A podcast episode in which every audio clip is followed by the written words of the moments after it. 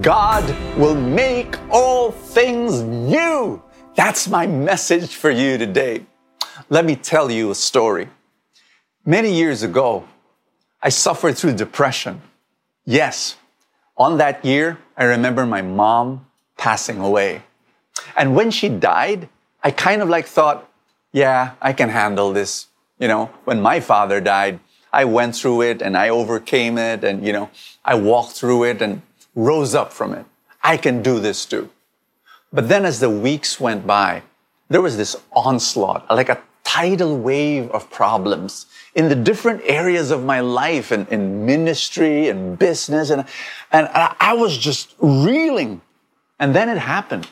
One morning when I woke up, I didn't want to stand up from bed.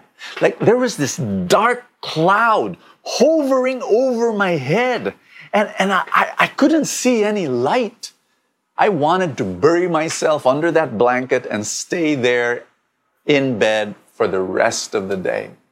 The next morning, I woke up and I felt the same way, this dark cloud around me. And I, the third day, I woke up, it's the same thing. Fourth day, I woke up, it's the same thing, and I knew there was something wrong.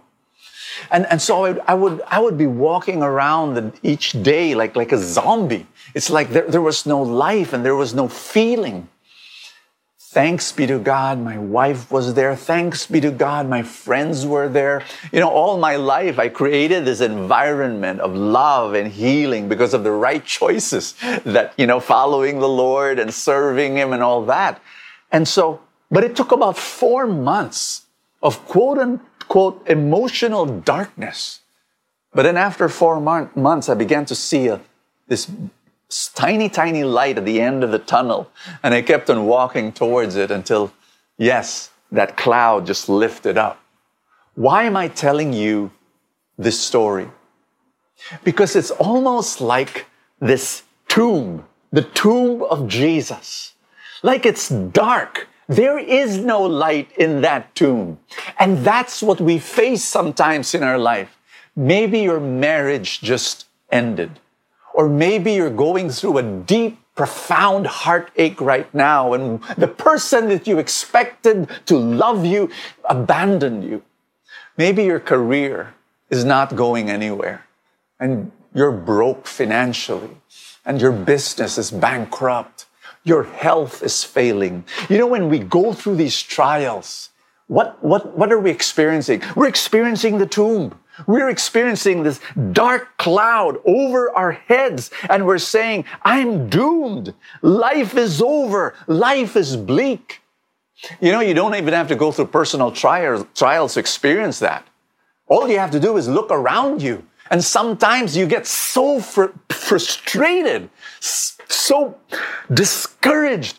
Politicians they're so corrupt and you know companies are so greedy and people are so selfish and you know on and on you know one problem after another and you say oh gosh.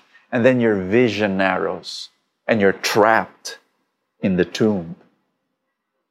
And that's why i love i love our belief that jesus rose from the dead that the tomb is not the end. It's not a dead end. Jesus found a way through that tomb. And his message to you is this all things will be made new. Who will do it? God will make all things new. That, that darkness that is around you and the discouragement and the frustration, it's just around your head. it's like the matrix. You're trapped there. You know what God wants you to believe? That uh, beyond that darkness is His light. It is Jesus. And what God is doing is He's saying, Trust me. Hold my hand. I'm going to lead you out of that darkness. I'm going to lead you out of that cloud. I'm going to lead you out of that tomb. And you will rise. Life is not as bleak as you think as it is. Life is not as dark as you think and hopeless as you think it is. No. Life is beautiful. Blessings are everywhere.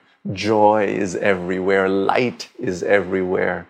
And God will make all things new. Can I pray for you in the mighty name of Jesus? I pray for the light of God to flow in your life. I pray for His presence to be so felt. And I pray that you hold the hand of Jesus as He leads you out step by step, slowly, gradually, but step by step out of that darkness, out of that cloud, out of that valley, out of that tomb in Jesus' mighty name. All things I want you to believe that God will make all things new.